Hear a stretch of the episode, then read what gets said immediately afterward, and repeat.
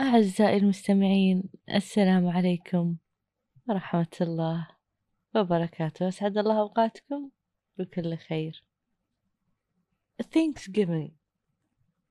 باختصار للي ما عنده وقت البريطانيين والأوروبيين ما كانوا يعرفون يسوون شيء بنفسهم فكانوا بيموتون من الجوع. سكان أمريكا الأصليين عطوهم أكل عشان ما يموتون. وعلموهم الصيد ويبنون وكذا.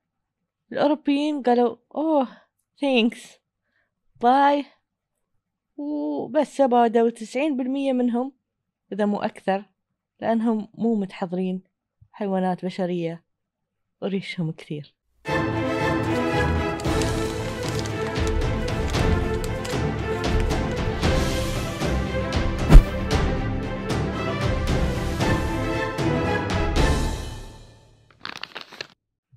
من هذا؟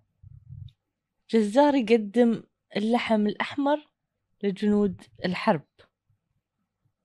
سام uncle سام. سامويل ويلسون. أو العم سام. يقولون إن US مو باختصار United States بس هو اختصار لأنكل سام. طيب ليش أمريكا تحط اسمه؟ معقولة عشان عطى الجنود لحم؟ تسمعون كثير هالأيام ناس ينادونهم أولاد العم أو أولاد العم سام. بس ما يقصدون أنكل سام. القصد لأنهم هم بعد من ذرية سام بن نوح ويسمون نفسهم الساميين. يوم يقولون انتو انتي سمتك ويذكرون إن إحنا معهم ساميين.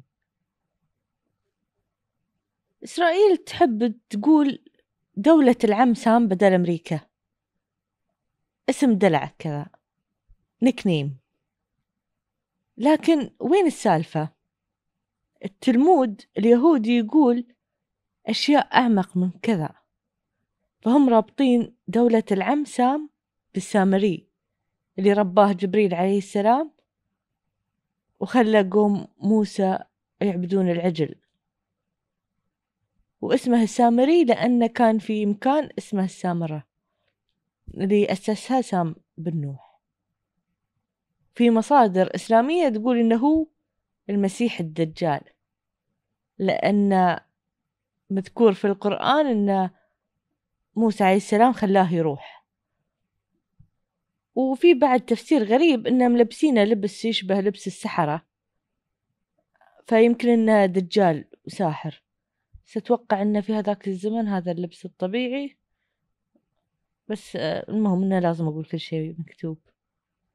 طبعا الألوان لا مو طبيعي بنتكلم عنها بعد شوي. واسمعوا باقي الحلقة لأن نهايتها في نظرية سقوط أمريكا قريبا. أرض أمريكا. ما كانت فاضية. ولقوها صدفة. وانتوا تدرون ليش أنا جبت هالسيرة الحين صح؟ okay.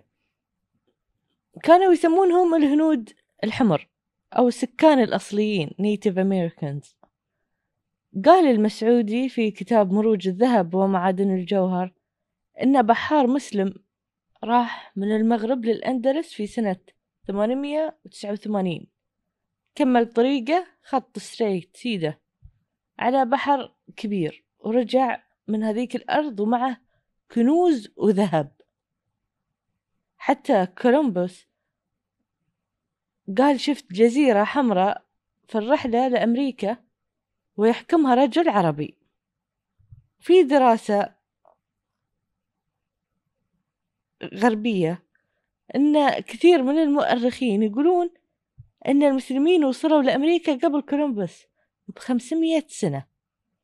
واحد منهم وينر مؤرخ أمريكي في جامعة هارفارد قال كولومبوس فهم أن في مسلمين في العالم الجديد جو من غرب أفريقيا وانتشروا من الكاريبي لين مناطق مختلفة في شمال وجنوب أمريكا.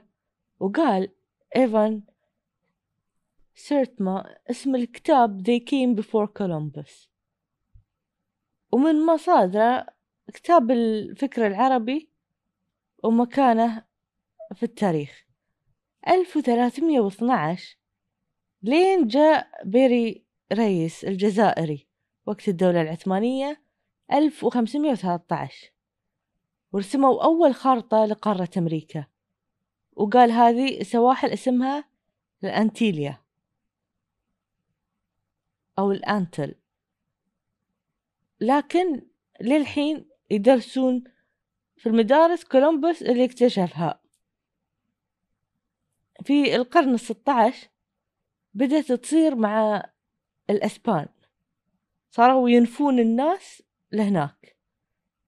وكم دولة من أوروبا كان منفى وقتها. بريطانيا كانت موجودة أسسوا مساكن في ولاية فرجينيا في 1607 وسموها جيمس تاون والأسبان لقوا ذهب كثير في أمريكا الجنوبية وتغير كل شيء هالوقت ما عادت أرض بعيدة ومنفى. وصارت أوروبا تروح تدور الكنوز لكن وقتها أسبانيا وبريطانيا سيطروا على المكان.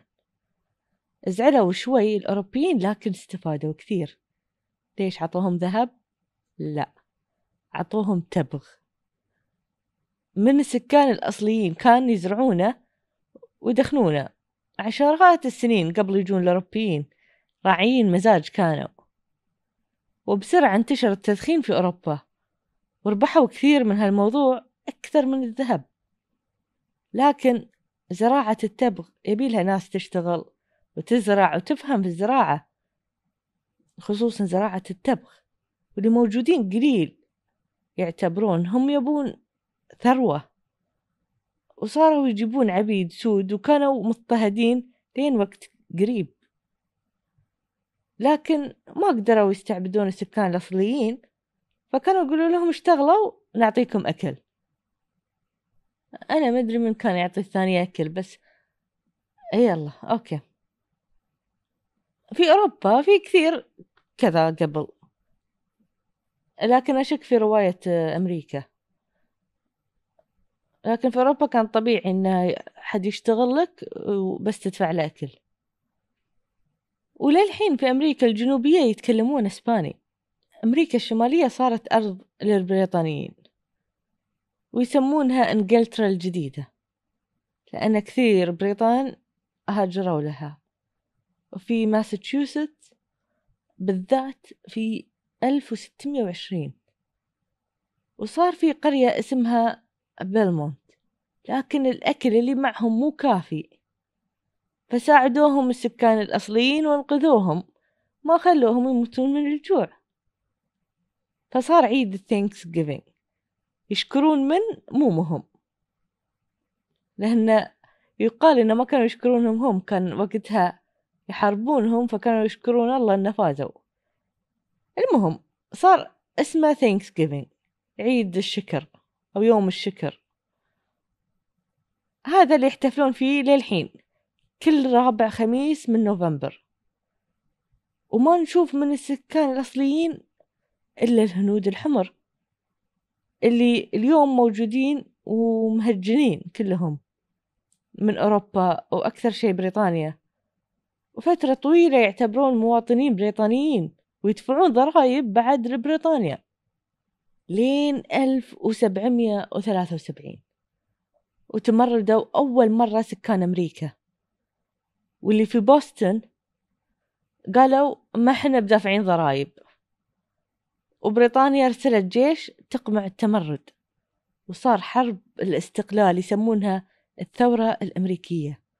وفي July 1776 أعلن المجلس استقلاله عن بريطانيا. وصارت الولايات المتحدة الأمريكية واستمرت حروب فترة لين انتصرت في 1781 معركة يورك تاون في فرجينيا وقعوا معاهدة باريس سنة 1783 وخلصت ثورتهم. الحين يبنون إمبراطورية مع العم سام. يقال علمهم الأحمر والأزرق دليل كافي إنها امتداد لبريطانيا. ويقولون النظريات الأزرق يقصدون فيه اليهود وإنه قريب بيختفي لون الأحمر من العلم. يصير كله أزرق.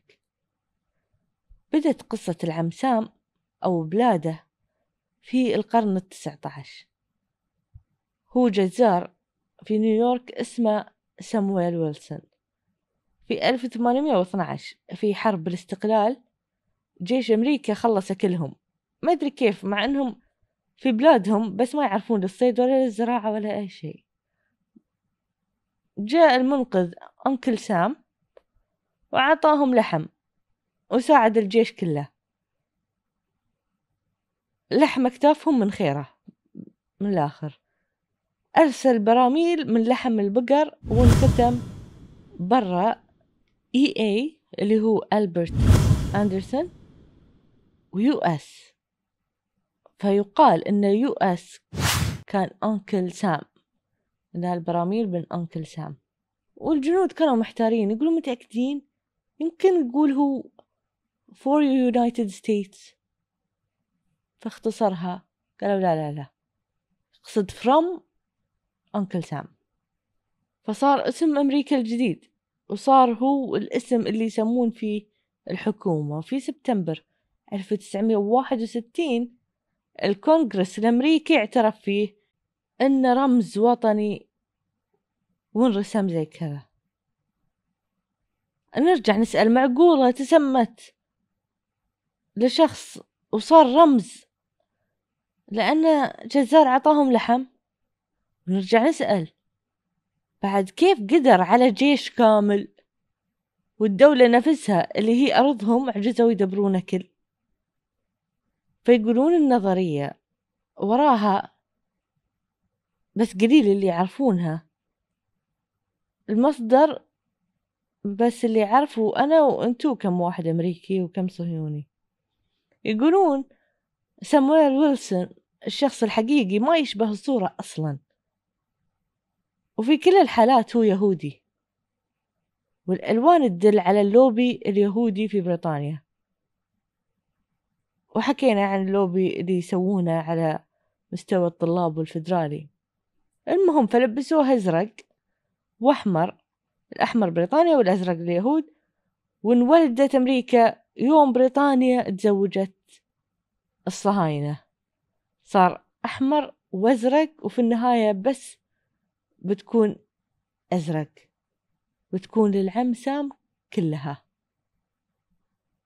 واليوم صار واضح. من طلع العم سام لليوم في شيء واضح بيصير في المستقبل. كان قدامنا بس ما نشوفه. والحين وصل للآخر. أمريكا تدعم اللوبي الأزرق والقوة الزرقاء داخل وبرا. ويقال في غرفة عمليات اسمها ستة ستة ستة. وفيها يديرون العالم ويحكمون وفيها الممالك الثلاث اللي تكتب المسرحية للعالم. العم سام يحكم الكبير والصغير لين تطلع لنا المملكة الثالثة اللي ما فيها أحمر بس أزرق. كيف بيصير كذا؟ لازم تنتهي دولة العم سام قبل. عشان يروح الأحمر؟ وهاليوم ينتظرونه من ألفين سنة؟ توماس فريدمان يقول عمري الآن ستة وستين عاما وقد تحققت مخاوفي وأسوأ من ذلك. لست متأكدا على الإطلاق من أننا سنتمكن من إجراء انتخابات حرة ونزيهة في نوفمبر. أو إجراء انتقال سلمي للسلطة الرئاسية في يناير. نحن نتجه نحو حرب أهلية ثقافية لكننا هذه المرة لم نكن محظوظين. إبراهام لينكولن ليس الرئيس. ويمكن ما تنهار بحرب ممكن باقتصاد أو أمراض. نفس اللي صارت السنين اللي طافت ويطيح الدولار. ويقولون الأوراق الملونة ما عاد بيكون لها قيمة. بتروح وبيرجع الذهب والفضة. عشان كذا دايم يقولون خلوا ذهب للاستثمار. دايم أحسن وأضمن. فما أدري والله جمعوا لكم ذهب ولا شوفوا لكم صرفة. وأتوقع استوعبتوا ليش الإبادة مو غريبة على أمريكا وإنه يشيلون شعب ويحطون شعب بداله شيء طبيعي لأن دولتهم تأسست بالطريقة هذه. وهذا حكي قلته للتاريخ وإلى هنا تنتهي سهرتنا. تصبحون على خير. الله يحفظكم ويسعدكم. ومع السلامة.